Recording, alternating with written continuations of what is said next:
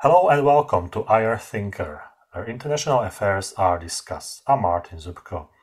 Today I'm interested in Fukushima, a disaster which happened in 2011. Nowadays we have a discussion about the radioactive water being released or supposed to be released uh, in upcoming days in Japan. So I'm joined with uh, Maxime Polleri from Canada. Hello, Maxime. Hello, Martin. Thank you for having me here.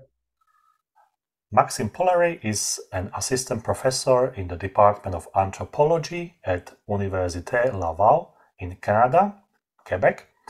As an anthropologist of science and technology, he studies the governance of disasters and public health crises. His current research projects focus on the 2011 Fukushima nuclear disaster, the COVID 19 pandemic, and global epidemic alerting systems. Dr. Polleri is a network affiliate at the Center for International Security and Cooperation at Stanford University, where he was previously a MacArthur Nuclear Security pre and post-doctoral fellow. He is also a member of EPI AI Project, a Canadian UK artificial intelligence grant initiative that studies digital disease surveillance, as well as a member of Mitate Lab, an international research program on Fukushima issues. We are interested in international relations, so can you please elaborate on diplomatic tensions that arose between Japan and other countries as a result of nuclear disaster? What what can we observe or what can we know about this uh, phenomenon? Uh, yes, of course. So obviously, uh, a nuclear disaster always creates a lot of uh, diplomatic tensions. And you know, initially there was a lot of uh, negative tensions with uh, Japan's neighbors. So perhaps most famously, Korea and China. And you know, these tensions really rose around radioactive contamination. Uh, the first one was food safety, for instance. So after the disaster, basically you had the South Korea that banned some imports of Japanese food, and the import uh, roughly fell by 75% in 2011, which you know is obviously a huge number. So food safety created a lot of tension between these countries because not everybody has necessarily the same inspection procedures. They don't necessarily have the same standards in regard to radiation safety. And you know, beyond food safety, another uh, point of tension was the 2020 Olympics. Uh, for instance, uh, there was a lot of concern about radiation uh, that came back when Japan was chosen to host the 2020 Olympics, which were eventually delayed because of the COVID 19. But you had, for instance, uh, politicians, uh, civil groups that wanted to boycott the Olympic uh, because of safety concern over uh, radiation. Uh, there were athletes, for instance, that talk about food safety, and there were talks about providing Korean-made food during the Olympics. And well, most recently, you know, something that we've been hearing a lot in the news is the announced to release the wastewater in the Pacific Oceans. So right now, you know, we've got Korea that is very worried about the impacts of the release of uh, radioactive wastewater because you know they're very close to the uh, Japanese archipelago. Uh, there's the agriculture minister, for instance, that says that the import ban on Fukushima food will remain in place.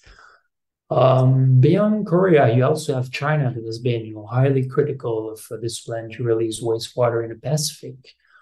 Uh, you've got foreign ministry uh, spokesperson who claimed that the Pacific Ocean is not a, a sewer for Japan to offload contaminated water. So I think that this wastewater issue will really cause a lot of further diplomatic tensions in regard to global seafood exports. And basically, when we look at the history of these countries' relationship, uh, these kinds of tensions are not really surprising. Um, you know, some some people might know Korea used to be a colony of the Empire of Japan, Uh, China faces a share of war atrocity from Japan during the first half of the 20th century. So basically, those are historical scares that are still highly present and that are going to merge with nuclear related tensions. So we can see that you have very specific aspects of a nuclear disaster that can be strategically mobilized, often for geopolitical reasons. But beyond that, also, it's important to say that um, the diplomatic tensions have shifted a lot since 2011, and that this shift have also depend on who was on power. So, for instance, in the beginning of the disaster, Japan was ruled by uh, Naoto Kan uh, and also by Yoshihiko Noda, who both belonged to the Democratic Party of Japan. And basically, the Democratic Party of Japan was uh, is a central uh, centrist political party. Uh, Naoto Kan was known to be able to gain support from the Chinese and the South Korean leaders. And both of these leaders have shown a lot of support for the disaster at the beginning. Uh, they were the first foreign minister to actually come to Fukushima. And you know, there was a picture of the three of them, you know, eating cucumbers to show that the food is safe in Fukushima. So we see that diplomatic tensions are far from being either white or black. You know, there's there's a lot of contradiction. On one point, you can have a food ban, and on the other point, you have you know prime minister sharing pictures together. Um, the negative tension were worse when uh, the prime minister Shinzo Abe came in power in 2012. So Shinzo Abe was from the Liberal Democratic Party, which is a, a, much more conservative party. It also has a history of tense diplomatic tension with China and with South Korea. And it really did not help that uh, Shinzo Abe visited the Yasukuni Shrine during his uh, prime uh, ministership. So, for those that don't know what the Yasukuni Shrine is, it's basically a shrine in Japan that honors the war dead and it's a, it's a very controversial place because basically you have war criminals that are buried there. And every time um, some sort of japanese elite go and visit this place it usually angers south korea and china because it's seen as a symbol of japan's past military aggression. So that's a visit that really did not help to ease the tension that the nuclear disaster had brought. But you also had a lot of uh, productive ties of productivity that came from this disaster. So the nuclear catastrophe also allowed Japan, for instance, to strengthen its ties with its uh, ally, you know, most notably the United States. Uh, you know, some might remember the Operation Tomodachi, Tomodachi, which means uh, which mean a friendship in Japanese, which was a disaster relief operation by the U.S. Armed Force. So that's uh, an operation that basically strengthened the link between Japan and the US, and especially in a context where there's a lot of Japanese citizens that have historically criticized the presence of the US armed force in Okinawa. So, an island that is situated south of Japan, where there's a lot of United States uh, Army base. Um, also, if we think in terms of decommission, for instance, well, the decommission of the crippled power plants is going to take decades and decades to uh, do. So this is something that's going to require the presence of international experts and of organizations like the uh, International uh, Atomic Energy Agency uh, so I'm pretty sure that this is going to you know, promote diplomatic relationship between Japan and these broader agency, which are usually closely tied with um, liberal democracy in the world. So that's about what I have for, for the first uh, question. Was there any protest or reaction of people who are Koreans living in Japan? Like internally, I mean or for instance chinese community in japan maybe some international community in japan? I haven't seen a lot of anger or frustration from internal community. For instance if we talk about um, korean living in japan well a lot are for instance uh, you know zainichi korean which their parents came in japan and they've been raised often in a japanese environment most of the time, you know, they don't even have uh, their Korean surname. They've adopted Japanese name. Some don't even speak uh, Japanese. And, you know, immigration, you know, as opposed to the United States, for instance, um, it's not a very powerful force in the internal politics of Japan. The number is just not high enough to really you know, warrant some sort of um, political resistance that you could have in other much more perhaps multi-ethnic country. That's not to say that Japan is perfectly homogeneous. I mean, there's a lot of there's a lot of stereotypes surrounding this homogeneity, which is not true. I mean, there's homogeneity within Japan with uh, the Ainu in Hokkaido, with the Okinawan. There's um, lots of uh, Chinese immigrants, Finnish immigrants, and so on. But in terms of their political weight, it's perhaps not the same that you will have in other countries. So, from my, my experience, I might be wrong about that, but I've not seen a lot of very specific uh, political movement coming from Korean or Chinese minority uh, in Japan.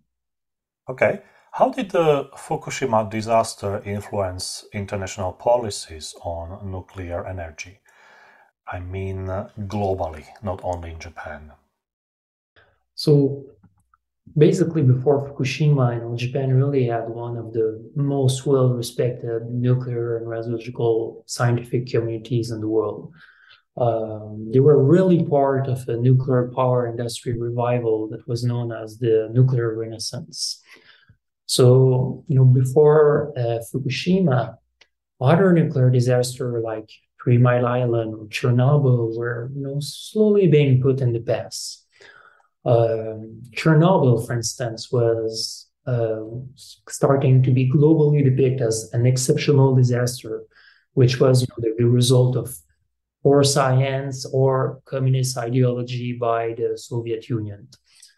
So around the early 2000 2010 we're really on the verge of what some people have called a nuclear renaissance uh, you had a lot of different countries that wanted to develop more nuclear power. Uh, japan also had this ambition. Uh, you know before the disaster the part of nuclear energy uh, in japan electricity was about 30% and basically the ministry of economy trade and industry really wanted to up that to close to 50%. So the disaster in general really put a halt to this nuclear renaissance, you know, not just in Japan, but also globally. Uh, you know, one of the most famous influence, for instance, you know, might be Germany.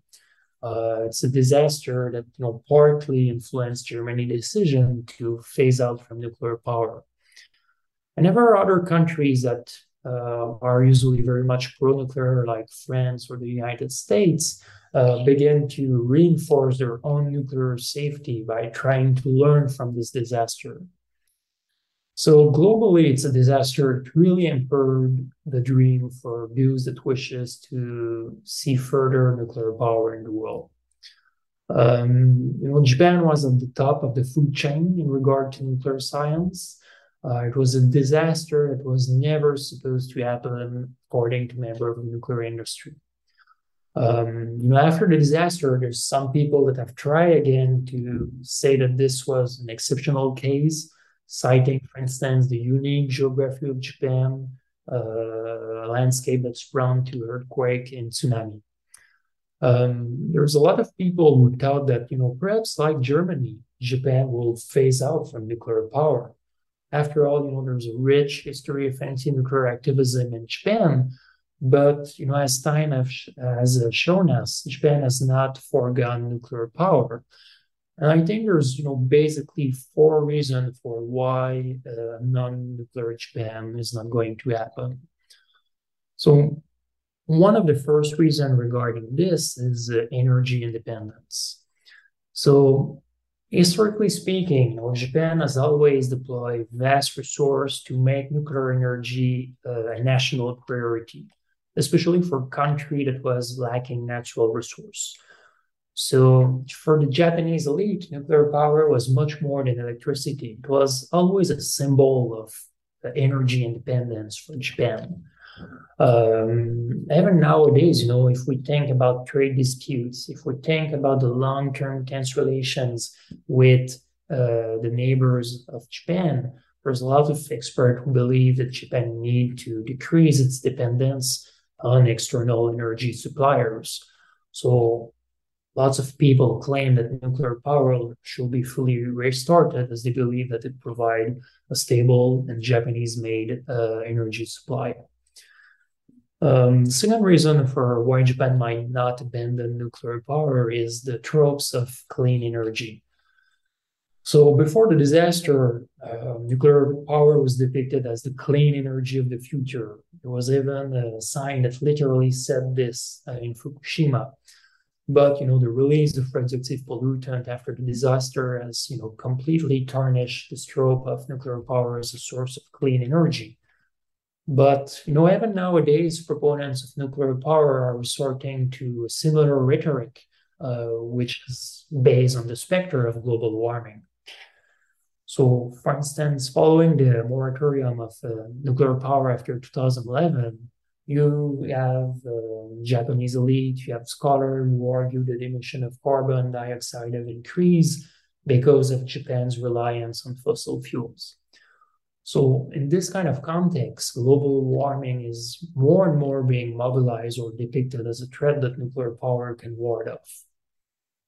Um, the third, the third uh, reason for why Japan is not going to abandon nuclear power is uh, linked with technical expertise. So again, you know, Japan was really a pioneer in terms of technological expertise around nuclear power, and that echoed a kind of uh, pre-war model of Japanese spirits and Western technique, you know, that has often come throughout Japan's modernity. So, for instance, the, the young post-war Japanese, uh, they duty follow the adventure of Astro Boy, you know, this little android that was powered by a nuclear heart.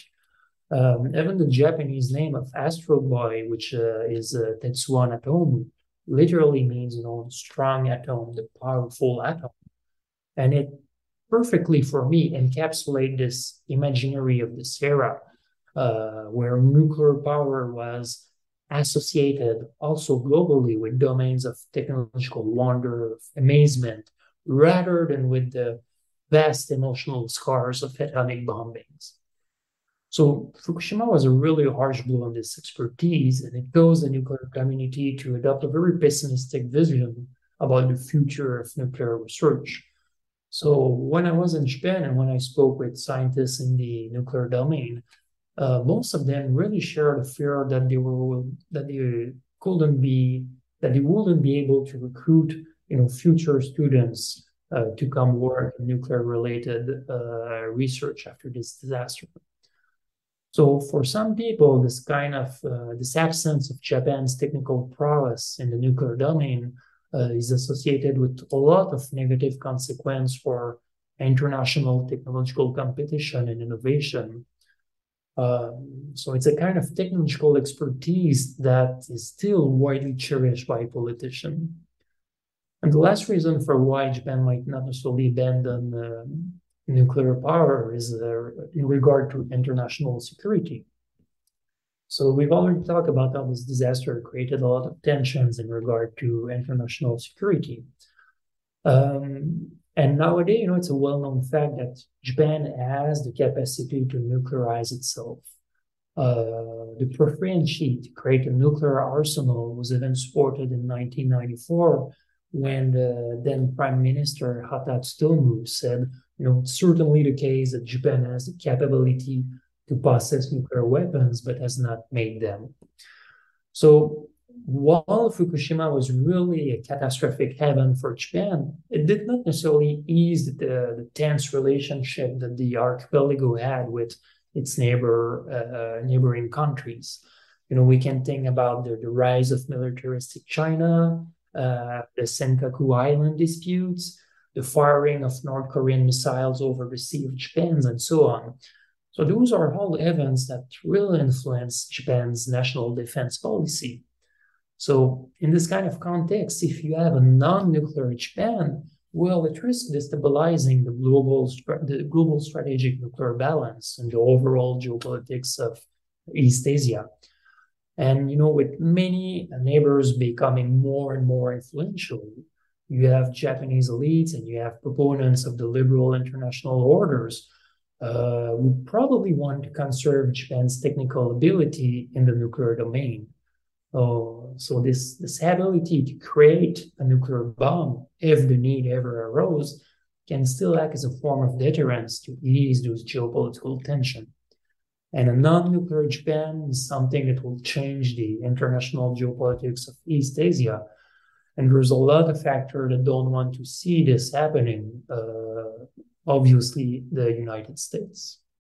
Right. I'm, I'm very happy that you opened so many interesting questions by your answers, especially by with the geopolitical security connections, which which I think gives tremendous opportunity for research and and for, for really curious questions. One of the questions uh, I was asked in Scotland was when Japan had that sort of nuclear break in Japan from 2011 till you know let's say 2022 how was the the development the research and development in nuclear sphere?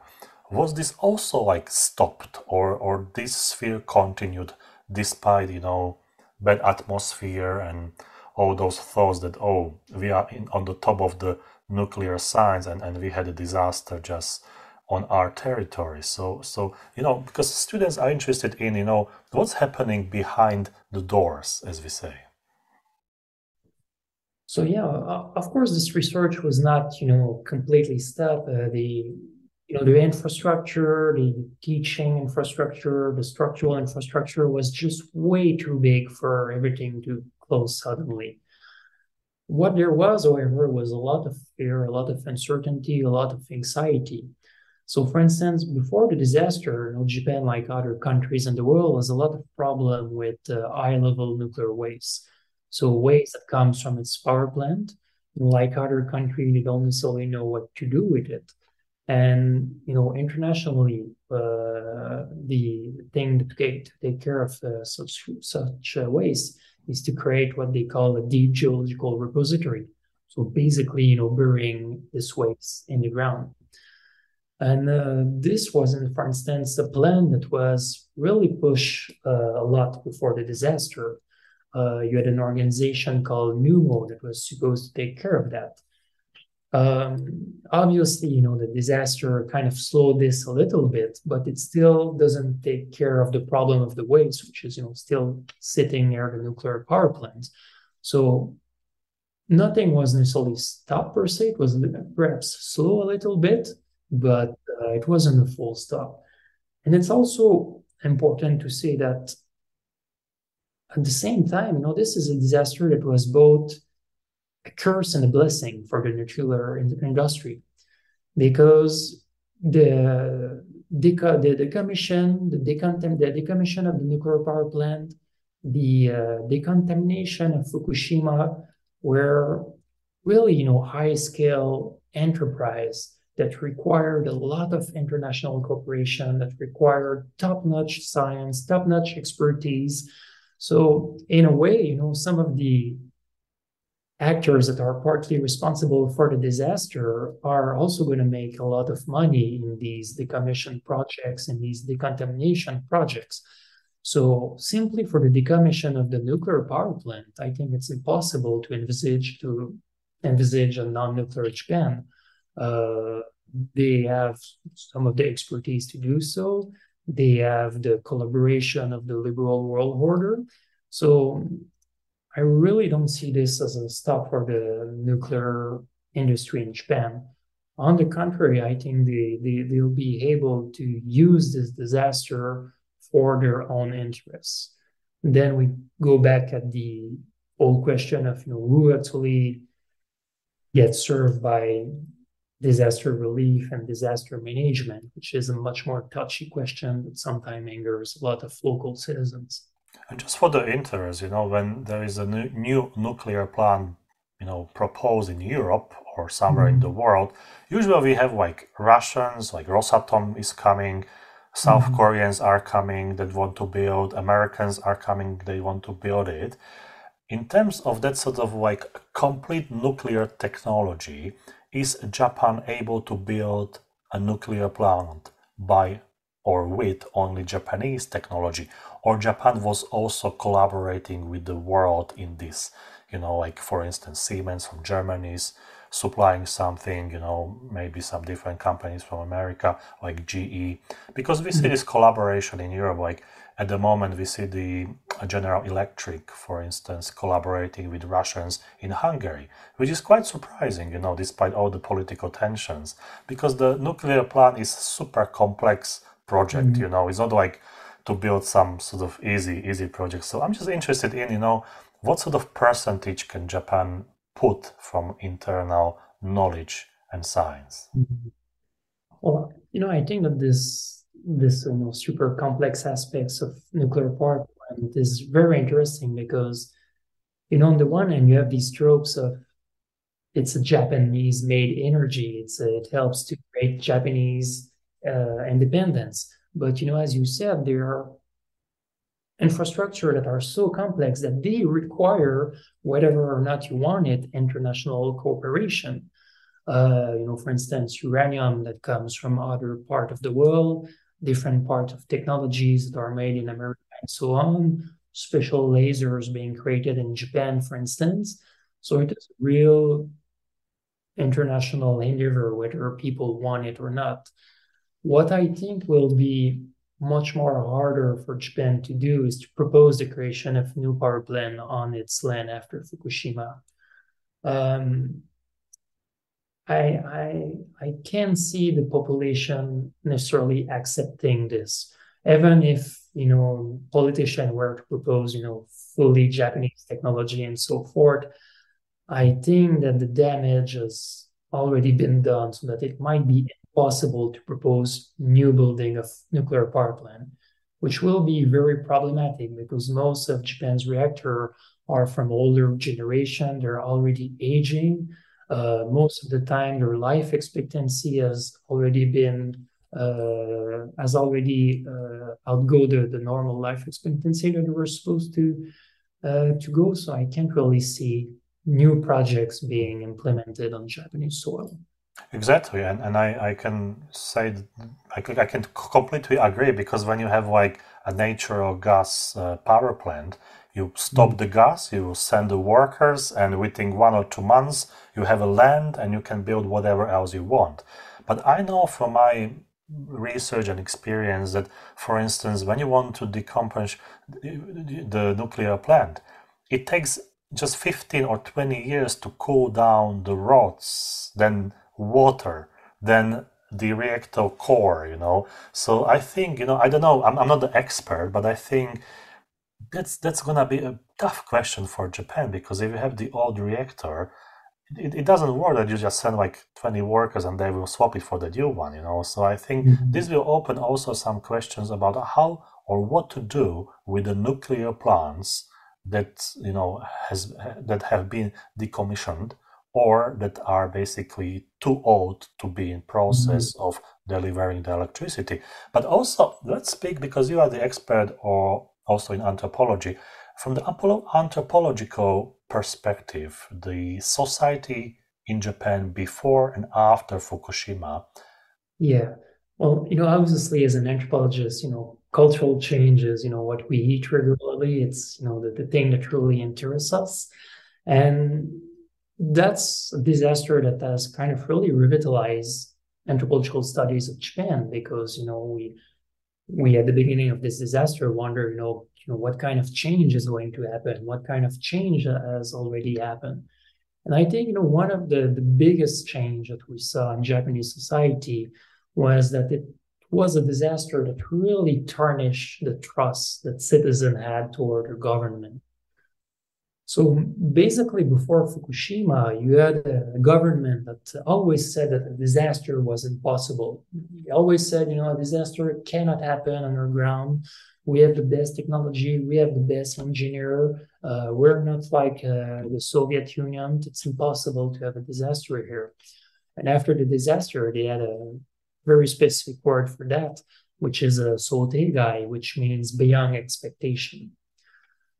So because of the because the myth of nuclear safety really crumbled uh, because of this myth of nuclear safety that was prevalent before Fukushima, um, we can say that the state was uh, very much ill prepared to manage the aftermath of a disaster. So he had, for instance, poor evacuation drill.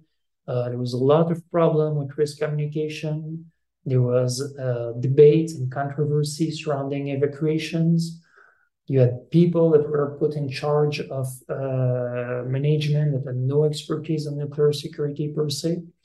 So one of the things that the disaster really did is that it broke the safety myth around nuclear power, what the Japanese call uh, Anzen Shinwa. Uh, people began to lose trust in their uh, state experts. One of the very popular words that we heard after this disaster was Goyo Gakusha, which can be translated as, as, as a kind of lapdog scholar, scholar that is lacking independence. And one of the consequences of this is that we saw a rise in citizen science. So people, you know, everyday people that have no expertise whatsoever about uh, radiological safety, but that decided, for instance, to track radiation by themselves, to uh, measure food for radioactive contamination and so on, because they did not trust their government. Um, one of the one of the, another internal internal change that we saw was uh, a change in the way through which nuclear power was regulated. So before the disaster, you know, Japan used to be under two umbrellas. Uh, sorry, the nuclear safety was under two umbrellas. You had the Nuclear Safety Commission on one hand, which was under the authority of the Japanese cabinet, and you had the Nuclear and Fuel Safety Agency, which was under the Ministry of Economy, Trade, and Industry. But one of the problems with the Ministry of Economy, Trade, and Industry was that it uh, used to have a very ambivalent position because it was both promoting nuclear power while serving as a safety regulator. So you know this was a clear case of regulatory capture. Regulatory capture. So it's a position that led to a lot of, so it's a position that basically led to a culture of collusion within nuclear safety in Japan. Uh, you had senior bureaucrats, for instance, in regulatory agency that were known to retire to uh, the private sectors and the electric companies. Uh, it's a practice that is known as amakudari. It's literally means descent from heaven. So to change this kind of culture of collusion that was really strong in nuclear safety, uh, the government decided to get rid of the former uh, nuclear safety regulator and to create a whole new agency in 2012 that was called the Nuclear Regulation Authority. Um, you know, it's a decision that can be applauded, but we'll have to see if this new agency is actually independent. There is a lot of scholars who, who have claimed that uh, this new agency, the Nuclear Regulation Authority, is more a reorganization than a significant reform because you have a lot of former employees from the two other regulatory agency that have been moved to this new agency. So you basically have a bunch of the same people with perhaps the same culture that are now in this agency. So obviously, you know, as an anthropologist, there was a lot of change at the micro level. You know, people whose life was completely destroyed, people whose trust in the government is never going to come back. A lot of change at the local scale, lots of change when we look at the life of people, when we look at local government and things like this. But the change at the broader structural level are still not filled. I don't see I don't see them clearly. You know, for instance, the anti-nuclear position has not succeeded after Fukushima. Uh, the liberal democratic power is still in power. You know, it's one of the most powerful political party. There is not another party that has come. Uh, Japan did not abandon nuclear energy. So in many aspects, uh, it still seems to me to be business as usual. And in regard to international relation, in regard to broader scholarship, I think this really force us to ask, you know, do do major shocks, you know, like economic crisis, disaster, terrorist attacks, war, and so on, lead to radical and unprecedented change within society. So there was a huge debate surrounding this, this inquiry recently. You know, you have, you have uh, scholars who point out that, you know, disaster are too often depicted as moments that supposedly mark transition between different epochs. And you know, within my own work uh, on Fukushima, I've tried to resist this theorizing of you know Fukushima as a fundamental game changer. Um, and there's many reasons for embracing this view. Um, I think that first, if we describe Fukushima as a kind of unprecedented event, uh, we risk bringing a kind of uh, assumption of equilibrium prior to disaster. But if we look at Japan before 2011, Japanese society was never in a perfect state of equilibrium. Uh, you know, it was affected by an aging population, by economic torpor, by geopolitical tension, by social precarity. So if we focus on disaster as process rather than just as heaven, uh, we can see this kind of pattern of social cultural continuity that emerge after a disaster. Um, so I don't necessarily see disaster as creating a kind of tabula rasa that will create, you know, unprecedented social cultural change. Um, again, you know, there's a lot of local change that have happened after this disaster, but at the broader structural level, uh, change is also in dialogue with prior social elements, and I think that this really affect the realm of possibilities for what we mean by cultural change. Do you also see a bit of pressure from international community? For instance, some inspectors coming to Japan, you know, to see what, what sort of regulations are in place, you know, what's the stage of the current nuclear plants and, and mm-hmm. what's the situation in, in, in this sphere? Because naturally, that's the question which, you know, arises from, from what you said. Yeah, totally. I mean, this you know, obviously make me think about the position that the International Atomic Energy Agency has toward Japan. Um, you know, Japan was really the poster child in regard to nuclear power after World War II. You know, from a country that was from a, a military-driven country, a dictatorship basically, that was uh, completely crushed after the after the end of World War II, uh, they were able to become, you know, the second economy in the world uh, in a short, relatively short amount of time. And a lot of proponents of you know, nuclear power have said that this was also because of uh, their ability to harness nuclear energy. Um, so I think there's a lot of international pressure to demonstrate that Japan will be able to recover as a nation and not as any nation, as a nation of the liberal world order. Uh, to show that you know capitalists, to show that democracy is able to triumph even in the aftermath of you know the biggest nuclear disaster possible on the event uh, scale of the IAEA. So obviously, I'm pretty sure that international agencies are facing a lot of pressure to enable Japan to get back on its feet. And you know, from where I stand, I think that they have, you know, partly succeed so far. Uh, we we we do see a lot of discontent, for instance, regarding wastewater with you know South Korea, which is mocking IAEA, for instance, or with uh, China. So. Uh, I think this is going to put further pressure on these international organizations to you know, help Japan get back on its feet. I think I think that's very positive news because from a research point of view, we know Japan is slightly closed country. You know, when you want to research some documents or regulations, it's not as easy as, for instance, in Europe or United States or Canada. So I think that's a very mm-hmm. positive news. Let's get to the water, the current topic. What are the implications of this act in terms of Pacific, of nature? Mm-hmm. That's the first question. And the second question coming from my students, why this water is going to be released? Is there any other way? Like for instance, one of the students said they can heat it up and you know and, and convert it to steam or something else, you know, and, and just to store mm-hmm. it somewhere. Yeah, of course. So you know, first first of all, you know, I'm not a marine I'm not a marine biologist, so I, I can't talk about the science on the marine ecosystem. But you know, that being said, there's there's a lot of scientific uncertainty surrounding tritium.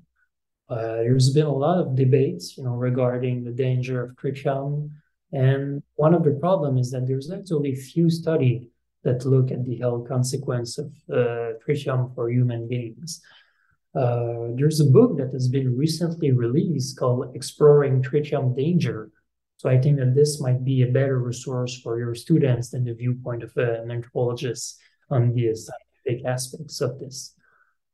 One of the difficulty with uh, you know tritium in the wastewater is that basically tritium it's similar to a water molecule, so you can separate it. So if it goes in the air, tritium is always is also going to be also going to go in the in the air. And one of the important thing to say is that radioactive decontamination does not exist per se. Um, there's no there's no, if you want, a kind of magical powder that you can sprinkle that will get rid instantly of radioactive contamination. Um, you know, radioactive waste, for instance, they can be buried in the ground. Uh, the radioactive wastewater it can be diluted in the ocean um, or you know things that are contaminated can be reduced in size if you incinerate them. But none of these processes will actually stop the phenomenon of radioactivity. Uh, waste that is buried is still radioactive. The radioactive pollutants that are in the ocean are going to disperse themselves. And incinerated waste is going to create radioactive ash, which also need to be managed. So the only thing that takes care of radioactivity is time. So the longer the timeline, the less radioactive certain element becomes. And this really depends on each radionuclide. Uh, so you have radionuclides that have very long lifespans, you know, in millenniums, and you have other ones that are very short, basically last a few hours, a few days, and so on. Um, but this this temporal aspects of radioactive contamination, which you know often exceed human lives, uh, human life, it does bring a lot of unique governance problem because there's no government of the moment that can you know manage or tackle the long wingspan of contamination. Um, symbolically, also, I think that the, the decision to release Uh, wastewater in the ocean is going to be very harmful for Japan. So again, you know, I can't really talk about the health implication, but in terms of symbolism, you know, which is my expertise as an anthropologist, I think that is going to be very damageable for Japan because since 2011 they've been working very hard to change the image of japan you know from a country that faced a tremendous nuclear disaster into a country that was able to uh, become resilient was able to overcome this disaster. So releasing this wastewater it really goes against a lot of the efforts that the government has uh, made to take care of their own reputation uh, we're already seeing what it goes in the news. You know, it's being condemned by different organizations. You've got videos of Korean people ordering salt, being concerned about uh, seafood and so on. So, from a cultural viewpoint, I think the implications are going to be very harsh in the following years, especially since there's tons and tons of wastewater, and this is not something that's going to be done in one day it's going to take years, years, and even decades to release the water safely.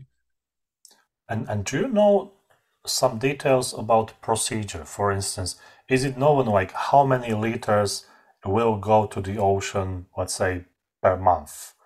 Yeah, um, the Japanese government is going to give you know much more uh, specific details probably at the end of the summer, I think.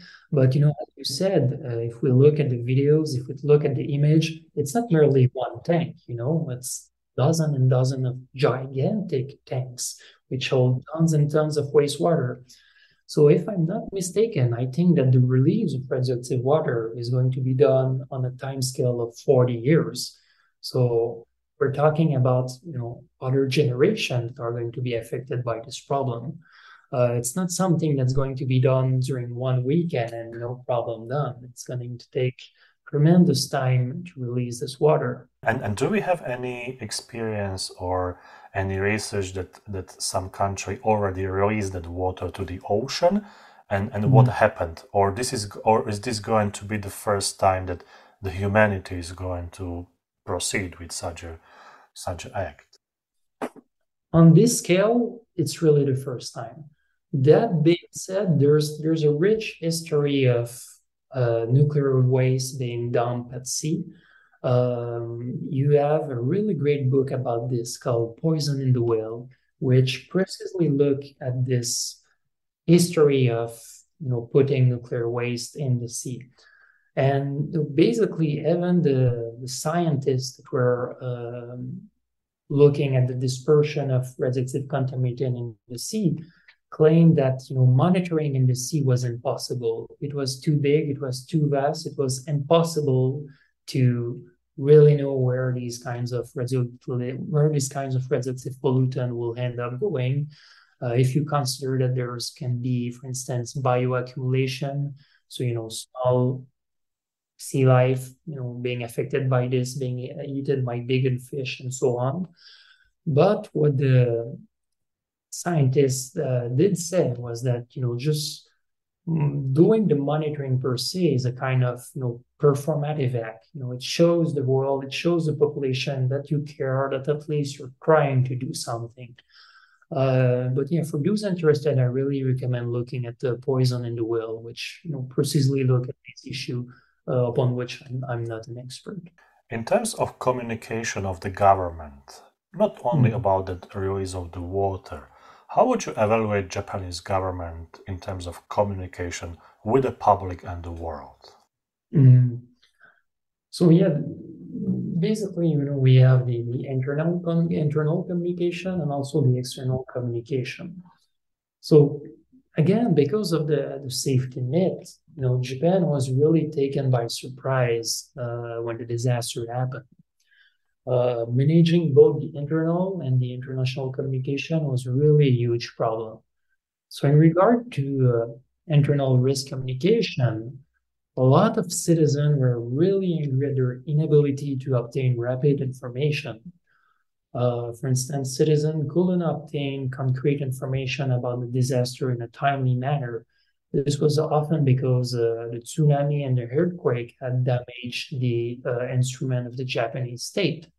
So this created a lot of mistrust, a lot of anger toward the government. There was also a lot of confusion surrounding the uh, evacuation orders and the radiation related metrics. So basically, you know, the, the evacuation order started as a small concentric circle, and then it gradually became bigger and bigger, which caused a lot of stress, a lot of anxiety for the population, which sometimes had to evacuate more than one time.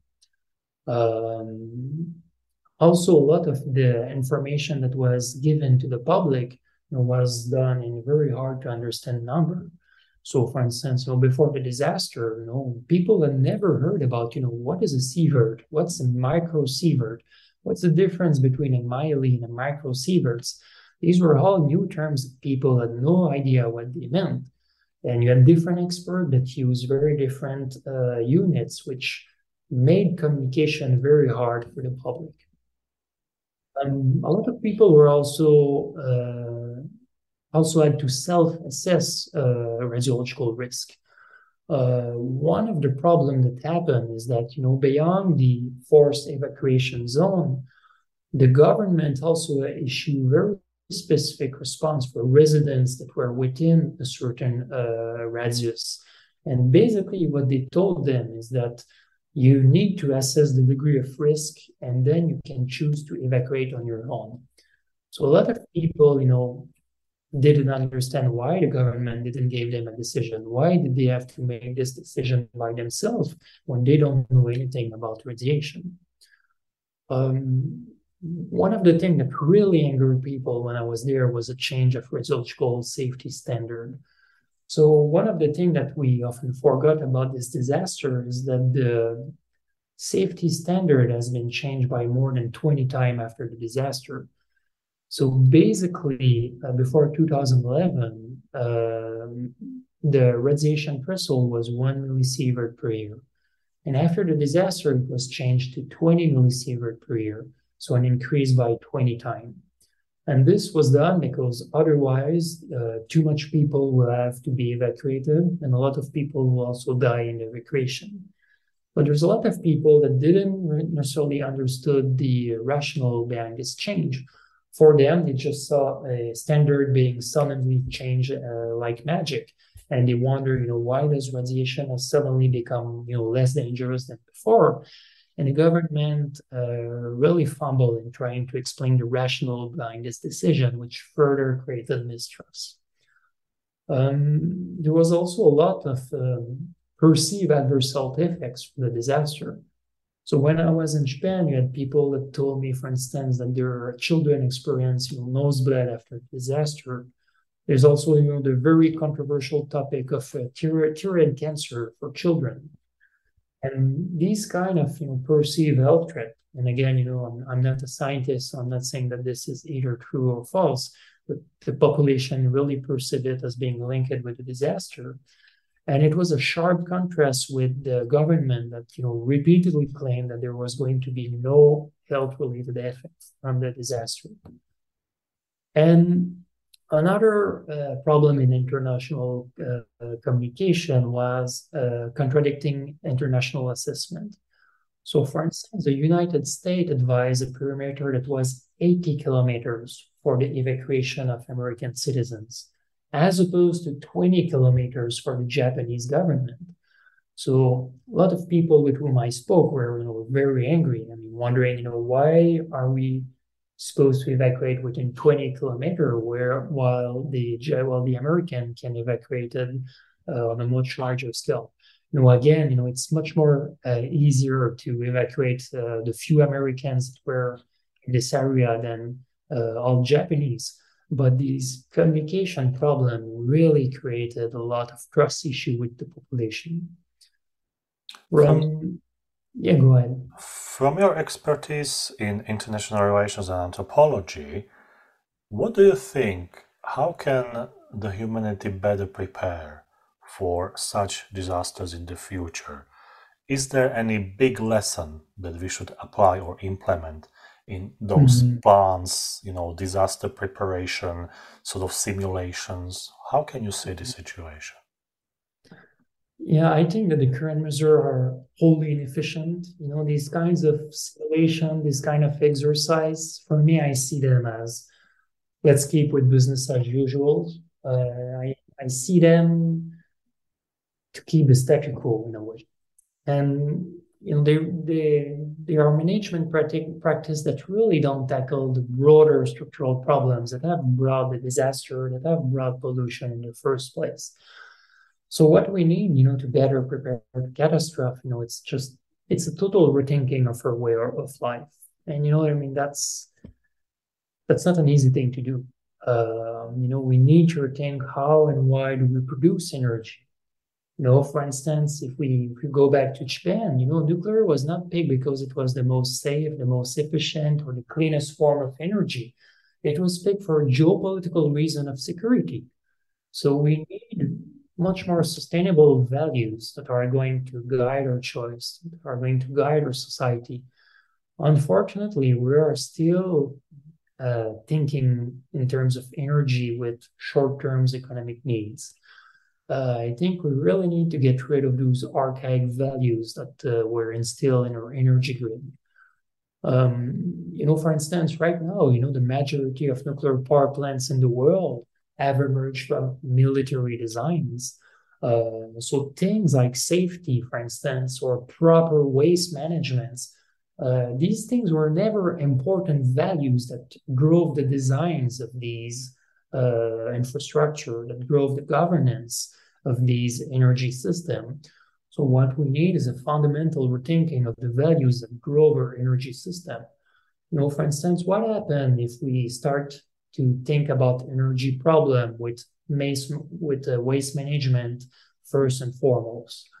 So currently, our old infrastructure uh, makes waste invisible. Uh, you know, basically, we can we can uh, resume our old relationship with waste uh, like this. So you know, when my my relationship with energy and waste is mostly as a customer. I press an interrupter and light happens. Where did the waste go? I don't know, and most people don't want to know. Uh, so I think we need very different values uh, to guide where we should go as a world. Um, you know, and the, the, the thing that really interests me is that you know these are not questions that are going to be answered by technological fixes nor by engineer. They are questions that our students, you know, political scientists, anthropologists, philosophers are going to answer because at the core, these are social questions. They are not questions about, you know, rate, energy, efficiency, and so on. They're really questions about the kind of values that are going to drive our world in the future. Right. Yes, and also also when we speak about energy, I think we should be more demanding uh, and to ask questions like is my energy coming from gas wind sustainable sources you know? Because who is asking those questions? Usually people go to some comparison website and you know this is cheaper i will sign for one year or or 3 mm-hmm. years. But but the concern is not there. Like mm-hmm. I, I, I experienced this for instance in england when um, there was the conflict in ukraine and the UK was, you know, thinking where to take the energy from because Russia was supplying natural gas to the UK, and and people were looking not for the better answers, like better sources, but better price, because there was mm-hmm. sort of like media chaos that energy will go up like three or four times. So people started to panic and they signed for three or four years with the, with the cheapest possible company available mm-hmm. on the mm-hmm. market. So so this this you know is, is also like with the food. You know you can eat the lowest quality and you don't care, or you can eat healthy food because you care about yourself. So I mm-hmm. think you know this this should be also implemented in some way to the energy. The last mm-hmm. question for today's interview, and, and this comes from my students. We have many radioactive sites in the world coming from the past, usually. For instance, mm-hmm. Chernobyl, now we have Fukushima, we also mm-hmm. have Mayak in Russia. And all these places, you know, also some places in America where they try the nuclear weapons and bombs and everything. Is there any international consensus how to deal with those sites? Or it's all under geopolitical constraints, you know, that this is this is our thing how we're going to do it just don't don't go here and don't send any inspectors mm-hmm. because via russia via the usa via france so we're going to deal with it because you know in terms of the international community and, and global affairs that's a global problem it's not a problem mm-hmm. of one city or one country you know as you said you know it's not a local problem it's really everyone problem and unfortunately, you know, one, one of the, the big problem in terms of nuclear accident is that people too often think in terms of localized accidents. Even the name of disaster, you know, it's very misleading because it reinforces localization of disaster. We think about Chernobyl, we think about Ukraine, but Chernobyl has contaminated a huge part of Europe. Even right now, you know, Finland is still very much affected by this disaster uh, the meat of reindeer is still very radioactive. It needs to be uh, tested every year. It's the same with Fukushima. I often met, you know, Japanese citizen from other regions that were uh, still, you know, surprised that a foreigner wanted to study this disaster. They really thought that the disaster was over or that it was only in Fukushima. So, in a way, there's no such thing as a local nuclear disaster. Know, every nuclear disaster is a global disaster uh, radioactive pollutants, they, they travel, they circulate through the ecosystem, through the generation also. For instance, you know, you talk about the, the tests being done in uh, Nevada, in uh, the southern part of the United States. Well, all these nuclear tests during the Cold War re- released tremendous amount of nuclear fallout and uh, which is present everywhere. You know, both both you and I, we have strontium, radioactive strontium in our bones, in our teeth, from the release of radioactivity during these nuclear tests, even if we were born after those tests, because the lifespan of this pollution is so very long. Um, so that, that's a concern that's really complicated by the temporal aspects of radioactivity. You know, like the lifespan of radioactive cesium, which is one of the most important pollutant after nuclear disaster, is 300 years. You know, that's a long time. In the meantime, you have new generation that are born. The border of countries might have drastically shifted. Uh, government might not be the same. So contamination will keep getting reinterpreted in the future. And regarding this kind of global regulation, I, I'm really failing to see proper global concern in regard to nuclear disaster. I think, you know, as a, as a, as a society, we have been very, we have been somehow successful at raising global concern for the threat of nuclear weapons. But there's still a lot of work being to be done in conceptualizing nuclear disaster as global disaster. And I think that's unfortunately that's one of the heritage of the dual use of uh, nuclear energy, where bomb is seen as being bad and nuclear energy is seen as being good.